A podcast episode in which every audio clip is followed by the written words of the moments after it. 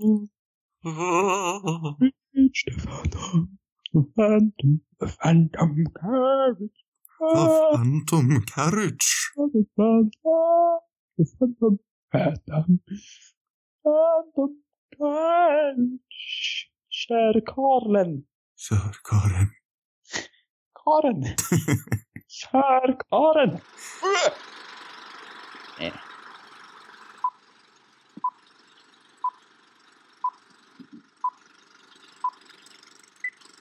Hej! Ja.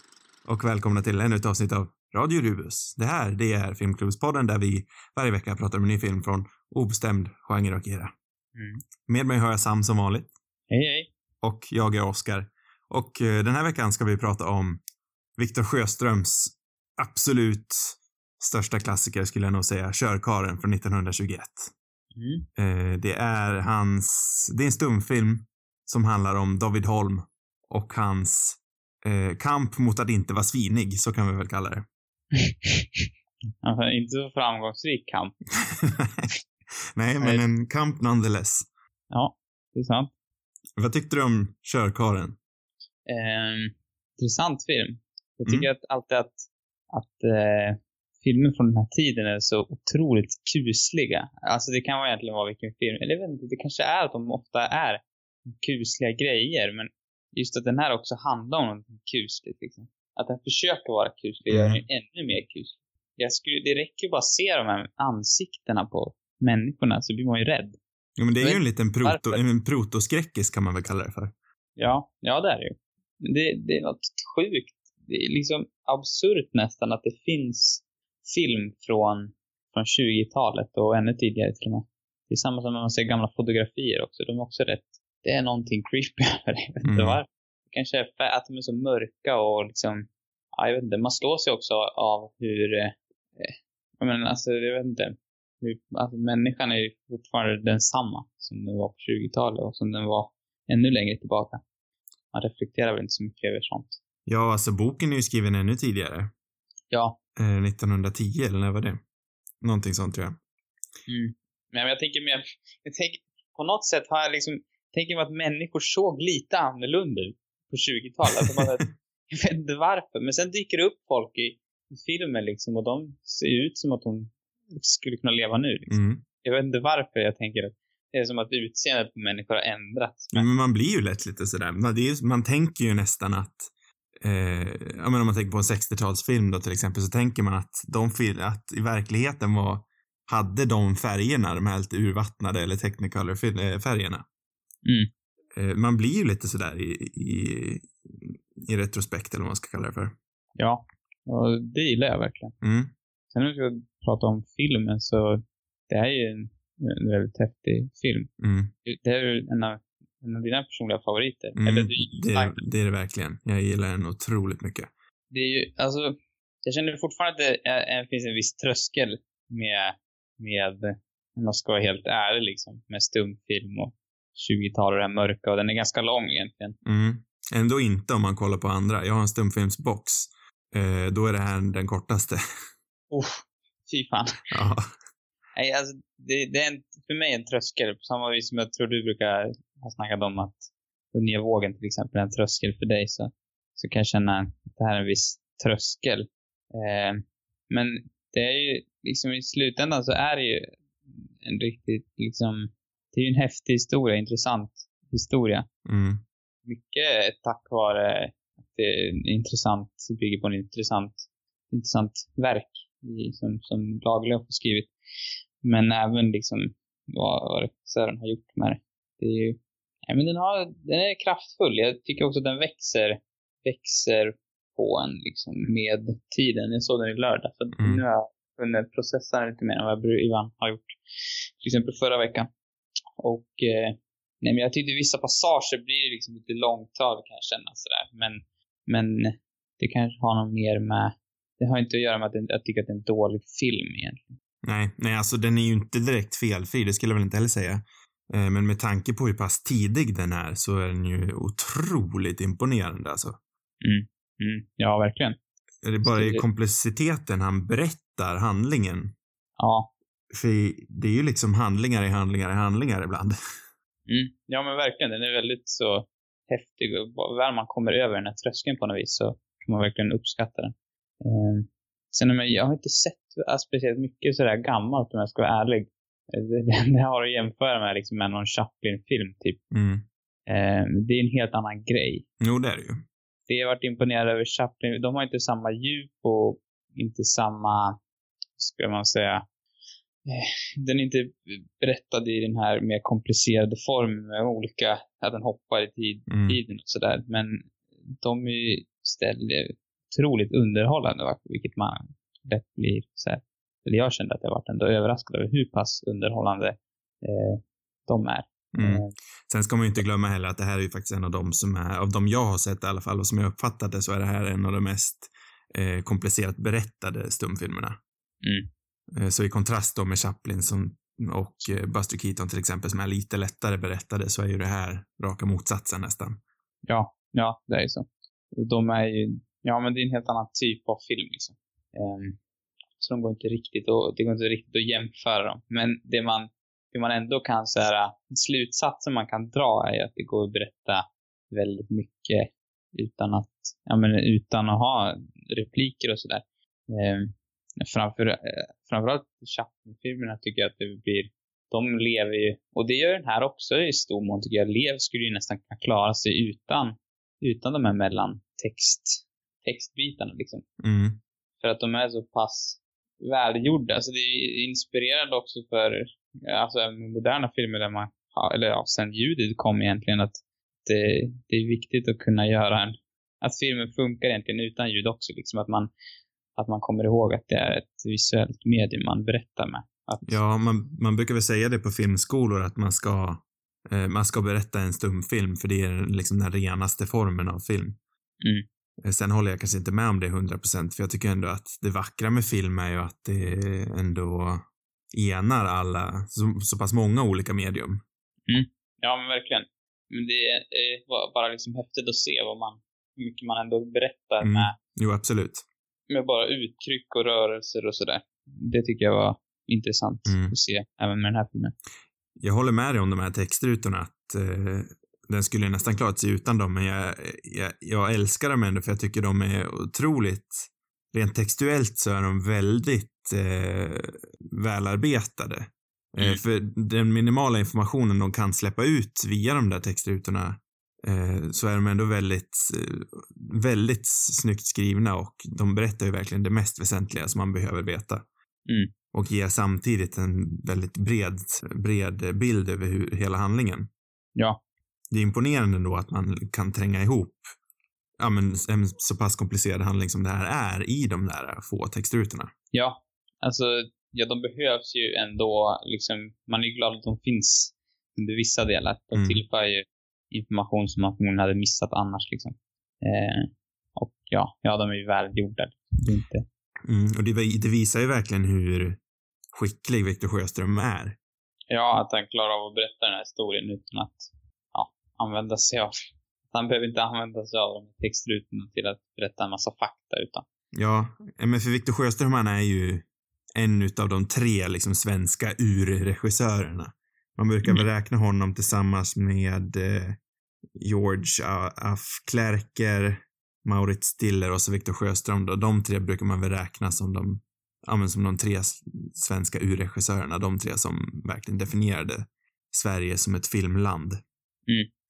Eh, och vi var ju liksom tidigt där på 1900-talet så var väl vi en av de första också som faktiskt kunde stå upp till Hollywood som, som ett studio, som en studiofilmverksamhet.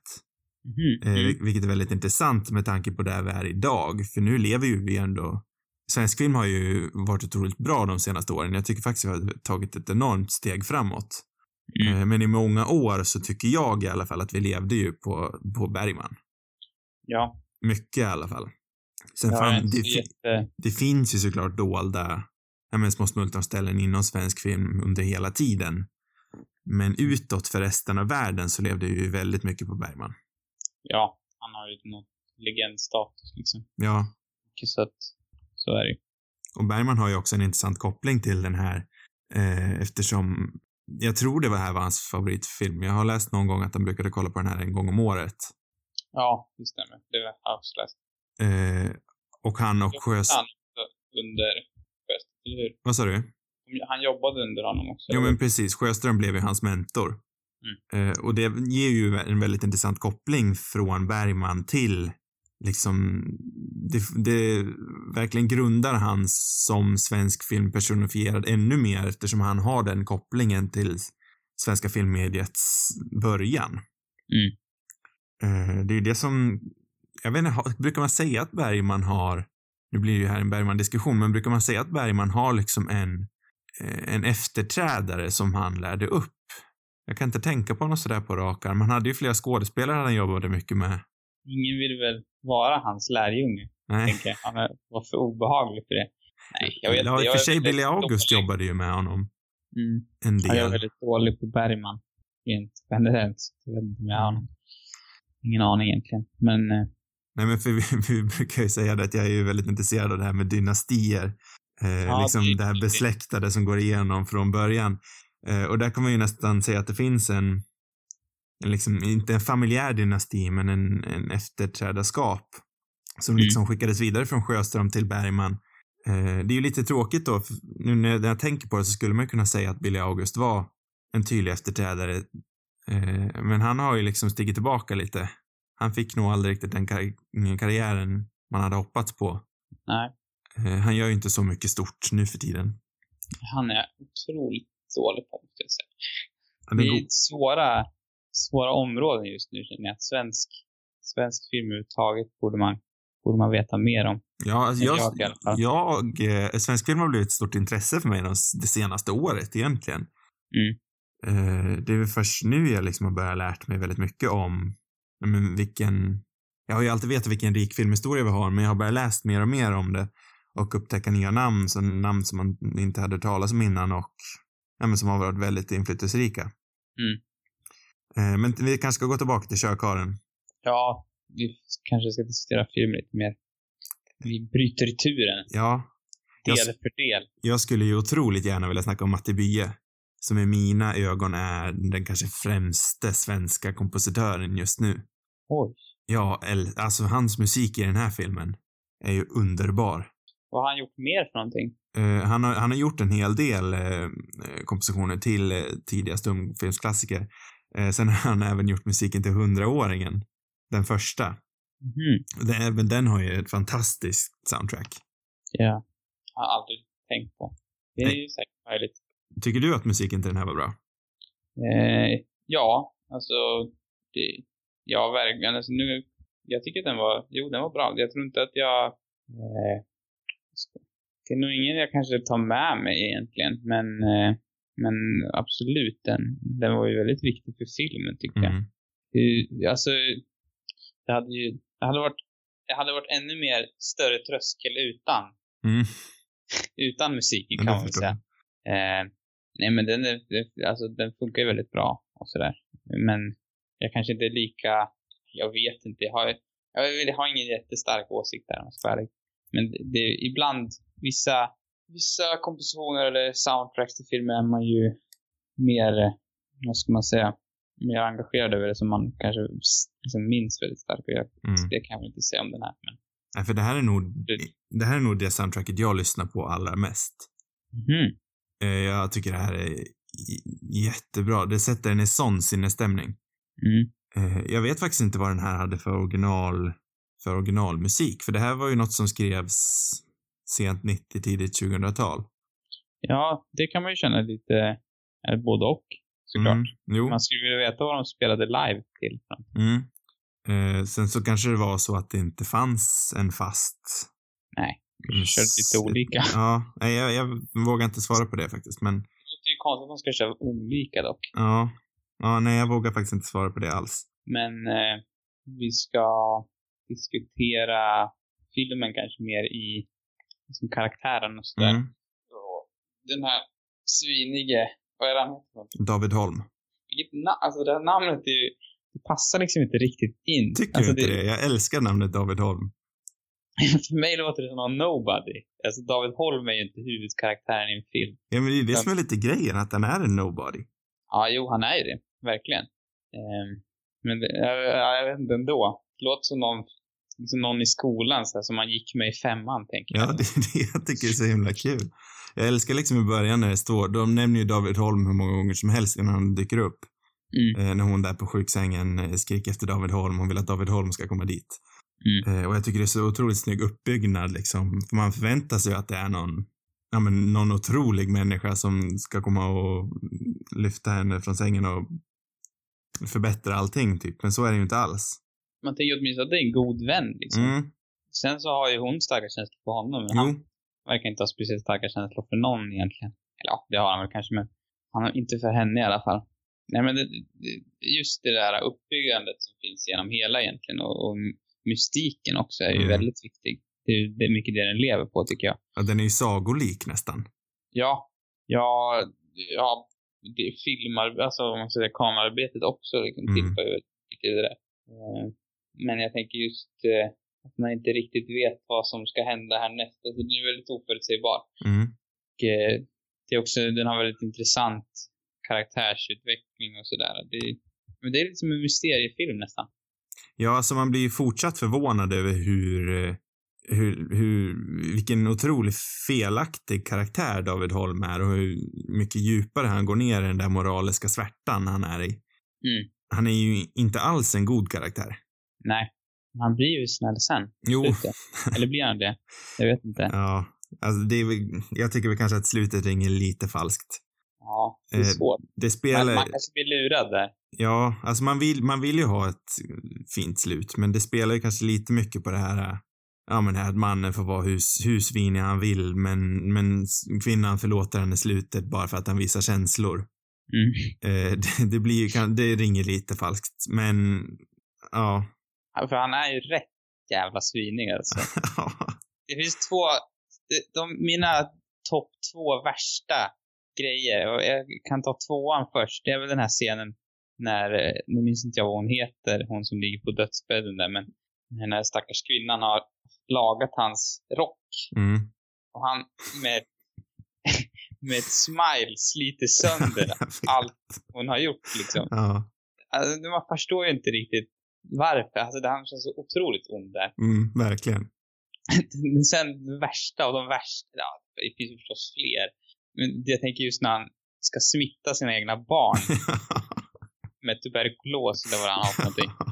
Där, det är ju liksom, och för att inte tala vad han sin stackars fru för också. Ja, och så när han kommer där i den här uh, Shining-hommagen tänkte jag säga, men det är ju The Shining som gör en hommage till den här. Mm. Eh, och inte bara den egentligen. Jag kollade på eh, Alla helgonas blodiga natt, eller Halloween, tidigare dag. Eh, från 78. Det är två år innan The Shining. Det är ju inte riktigt lika uppenbart, men där har de ju också att karaktären bryter igenom väggen med en kniv. Eh, och, och så kommer han och öppnar dörren. Det är ju klassisk sån här skräckgrej egentligen. Som jag Ja. utgår kommer från den här filmen. Det tror jag. Jag vet, Eller att, jag vet att The Shining har ju fått från det här. Mm. Jo, men det har jag läst. Men bara det här att eh, ja, men bryta igenom en dörr för att låsa upp den eller något sånt där. Det är, ganska centralt i många skräckfilmer. Mm. Och att det, Ja. en, och att det ändå visades så här tidigt. Jag tror det är någonting som, som väldigt många kan, egentligen alla kan relatera till. Mm. Att, eh, ja, men det där att man, att man stänger en dörr om sig. Och det är på något sätt, man tänker ju ändå då att det finns en typ av säkerhet med den här dörren som, Mm. och just när man bryter den, den spärren genom att bara hugga den i bitar med en yxa liksom, det, jag tror det påverkar väldigt många liksom. Ja, På djupet. Det är väldigt bra scen tycker jag. Och sen- eh, och man förstår verkligen varför, varför Kubrick har, har lånat den också senare. För det är även i The Shining en väldigt stark, stark scen liksom. Den har gud ja. otroligt kraftfull. Och så hjälper det ju när man har en så otroligt bra skådespelare som Jack Nicholson och Victor Sjöström. Han är ju Mm. så jäkla bra i den här filmen tycker jag. Mm. Han förmedlar ju så, inte bara rent filmiskt, så för, men han förmedlar ju även väldigt mycket eh, skådespelarmässigt. Mm. Han är ju en otroligt bra skådespelare. Ja, Eh, han, så att han har den här 20-tals creepy looken. ja. Och en mustasch som jag tycker kan rankas bland eh, Tom Selleck och Sam Elliott. Oh. Han, Ja. är, han är uppe bland giganterna. En underskattad mustasch, men man ska inte, nej, man ska inte förglömma den. Nej, Nej, det är en mustasch att minnas. Mm. Det jag också gillar rent visuellt, det är ju de här, äh, den här spökvagnen. Mm. Den är jätteläskig. Nej Mm. men just den här, den här äh, men halvt osynliga, Dubbelexponering. ja, nej, det, ja, det är häftigt. Väldigt häftigt. Den, alltså jag menar, utan den där vagnen, eller hade den bara, alltså bara helt vanlig, film helt vanligt så Mm. hade det varit riktigt creepy ändå, men den gör det till liksom nästa nivå på något sätt. Ja, alltså hans arbete med dubbelexponering var ju, den använder ju det otroligt mycket. Mm. Eh, och det var väl en av de tidigaste filmerna som har gjort eh, i sån stor benämning. Och Mm. även andra tekniska grejer, liksom han använder otroligt mycket stilmässiga övergångar som inte används för också. Mm. Eh, som det nå- jag har för mig jag har hört någon gång om några iris-övergångar, det här när det är liksom en cirkel, ett cirkelfilter eller vad man ska säga. Mm, just det. Eh, sånt är ju det som verkligen grundar den här filmen som en, en av de viktigaste i filmhistorien för mig. Mm. Om man ska bli lite teknisk. Ja, du får bli teknisk. Det, det är helt okej. Ja. för min del. Nej men, verkligen. Den är, den är, den är häftig både tekniskt och liksom, ja, rent historieberättandemässigt. Mm. Ja. Jag älskar också de här eh, gammeldagsiga förtexterna. Det står ju inte regisserad av Viktor Sjöström, det står berättade levande bilder under ledning av Viktor Sjöström. Ja, det är kanske någonting att börja med. Ja, jag tänkte på det också. Varför skriver man inte så mer för? Det är ju ett sånt mycket mer kreddigt arbete.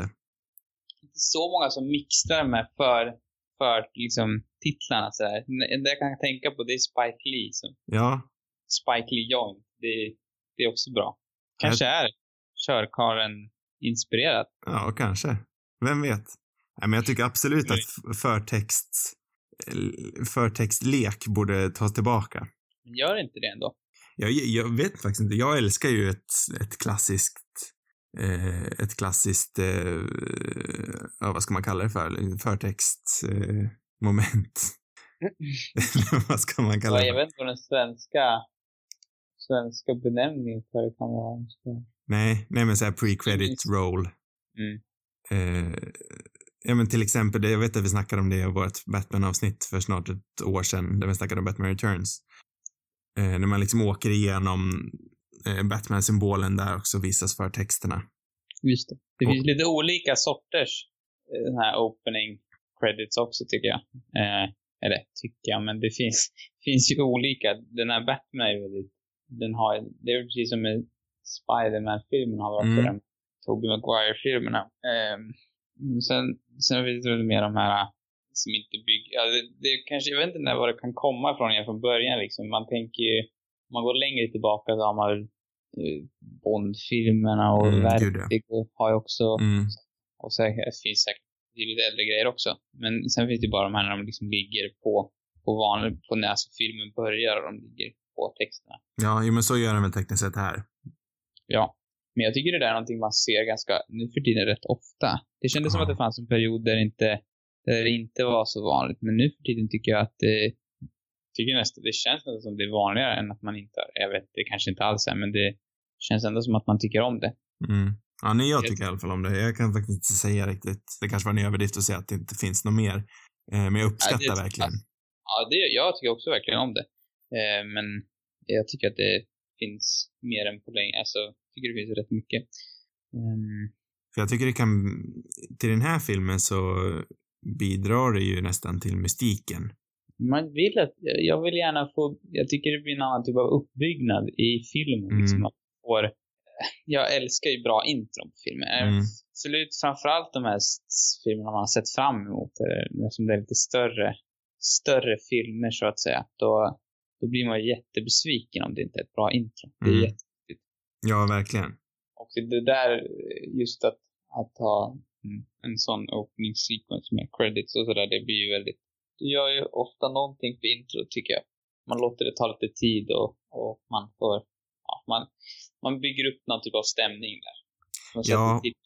Och den här filmen är ju väldigt liksom stämnings... Den, mycket hänger ju på stämningen. Mm. Eh, bara det här liksom att de bygger upp över att det verkligen är någonting, det är verkligen någonting mysteriskt över nyårsafton. Mm. Nyårsafton, det är en speciell kväll. Det är inte någonting glatt, utan det är, det är något väldigt melankoliskt och man ska vara försiktig på nyårsafton. Mm. Eh, jag vet att jag kommer ju vara extra försiktig det här nyårsaftonen, så att jag inte dör. Ja, just. För Då får man sitta i den där jävla vagnen. Vad var det du kände som? Hundra år eller? ja, jag tror det var hundra år. Det, eh, det är ju intressant också. Det jag läste om, om man, alltså Selma Lagerlöfs, eh, jag vet inte om det är en bok eller om det är en novell eller vad det bygger på för någonting. Men, men jag, jag, som jag fattade så hade de gjort den på uppdrag. Jag vet inte om det var, om det var något statligt liksom, men för att just informera om tuberkulos typ. Mhm. Eh, liksom, det finns ju flera scener som visar på hur det smittar och sådär. Och, och ja, det fanns man kunde väl inte bekämpa det på den tiden när det skrevs. Nej. Eh, men det var just intressant liksom. Och eh, det är ju också mycket, man ska, jag tycker man ska ge henne väldigt mycket cred för den här, för den här, eh, ja men från, för originalet också. Gud, det- ja, det ska man absolut göra. Jag Mycket, det är 50 procent minst. ja, om inte mer. Mycket av filmens styrka ligger ju i handlingen. även om det, Sjöström har gjort ett otroligt bra jobb i att få över det till, till rörlig bild liksom. Men det är en väldigt bra, det, är en väldigt Dickens-aktig historia, det känns det som. Jo, men det Eh. är ju det. Alltså, den känns ju otroligt mycket som eh, A Christmas Carol. Vad heter den Mm. på svenska? Mm. Ja, A Christmas Carol. Vad heter, är inte han namnet på honom? Någonting? Nej, det kanske inte är. Ja, jag vet inte. Men eh, var det inte vi som pratade om det tidigare också? Att, att, att du trodde att den byggde, eller vad det var någonting? Ja, alltså jag, jag har för mig att någon sa till mig att, att eh, A Christmas Carol byggde på Lagerlöfs bok, men så sa ju du till mig att så kan det inte alls vara. Aha, just det. Var det åt det hållet det var alltså? Ja, Ja. men det stämmer ju mycket väl att så kan det inte alls vara. Men Nej. sen har jag läst i efterhand att Lagerlöf var ju väldigt öppen med att hon tog inspiration från eh, Dickens. Mm. Ja, men den är väl i Dickens anda, den här Mm. socialrealismen eller dåtidens diskbänksrealism kanske. Ja, Ja, Jag vet inte om man kan använda sig av det, men det, det, det är star, ja, det är en stark historia liksom, som det bygger på. ja men jag, jag gillar ju verkligen hur den liksom känns som en klassisk saga. Mm. Eh, jag kan sakna den här lite sago, sagoberättelsen. Jag har inte sett gränsen, men den ska väl vara lite sagobaserad. Mm. Det, kan, det kanske, den verkar kuslig också. Ja, jag hade faktiskt tänkt att gå och se på den imorgon. Mm. Eh, Men den är, för jag, jag som sagt älskar verkligen det här sago, sago, sagolika. Mm. Jag tycker det bidrar en otrolig stämning. Och det känns verkligen som att det är någonting, eh, någonting klassiskt svenskt över det. Som gör den här, som gör den här filmen som definierbart till en tidig svensk stumfilm. Mm. Eh, jag, jag kan ha fel, men jag skulle in- Skulle man sätta den här filmen och en Absolut skulle man sätta den här bredvid en Hollywoodfilm bredvid skulle man ju absolut kunna gissa att det var den här som var den svenska. Jo, men Hollywood, eller USA överhuvudtaget har väl inte riktigt sagotraditionen som, Nej. som vet du, många europeiska länder har tror jag. Mycket förmodligen för att de inte har samma långa historia sådär. Sen så finns det väl säkert en sagotradition där också som har, liksom, de har tagit med sig de som har flyttat till USA. Men men just det här, de här gamla sagorna, måste jag säga. Mm. Det är väl åtminstone för Europa och ja, sen säkert andra delar av världen också. Men eh, jo, det, det, det håller jag med om. Det, de sagor man ser på film idag, det ju, känns mer som det här glättiga. Det här är ju väldigt dyster, mer, många av de här klassiska sagorna var ju väldigt dystra också i Mm. original. Man tänker på Bröderna Grimm och sådär. Mm. Som är, eh, vissa var väldigt brutala om jag har förstått det rätt. Ja, gud ja. Så det är en mer traditionell, dyster, eh, nästan, jag vet inte, ja. Ja, det är en alltså, dyster saga helt enkelt. den här börjar väl, det var väl ganska tidig anledning till att eh, det svenska med, med eh, nej, svenska vemodet eh, blev- en klassisk term runt om i världen.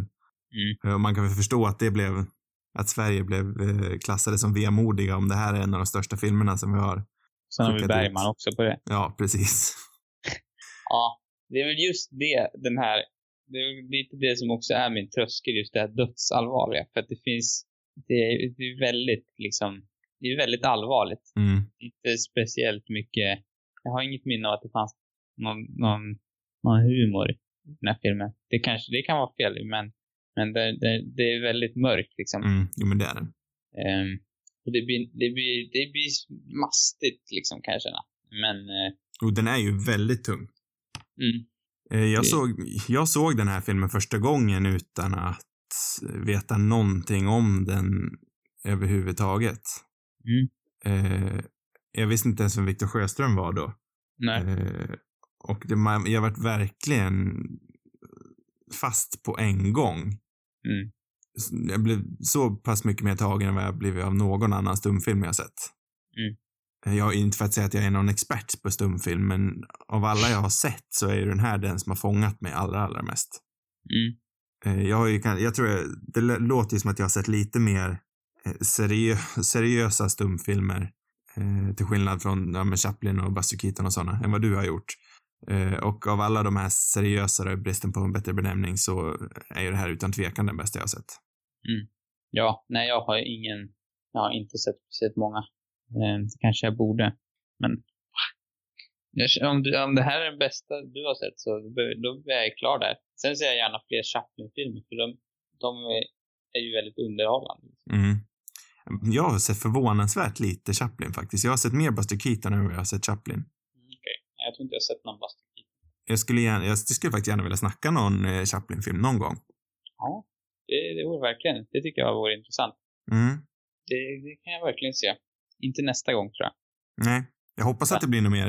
Det var ju inte ens med flit, men det här blev lite halloween-tema nu ju. För det är ju halloween-månad. Ja. Om det inte ska vara extra halloween, inte nästa vecka kanske, men veckan efter borde det vara väldigt. Det är väl då halloween, vad är det som räknas egentligen? Nej, jag vet, jag vet inte exakt vilket datum det är. Men vi skulle ju kunna gå över på en gång och snacka om vilken film vi ska prata om nästa vecka. Oj, nu gick det fort. Ja, eller känner du inte att du är klar?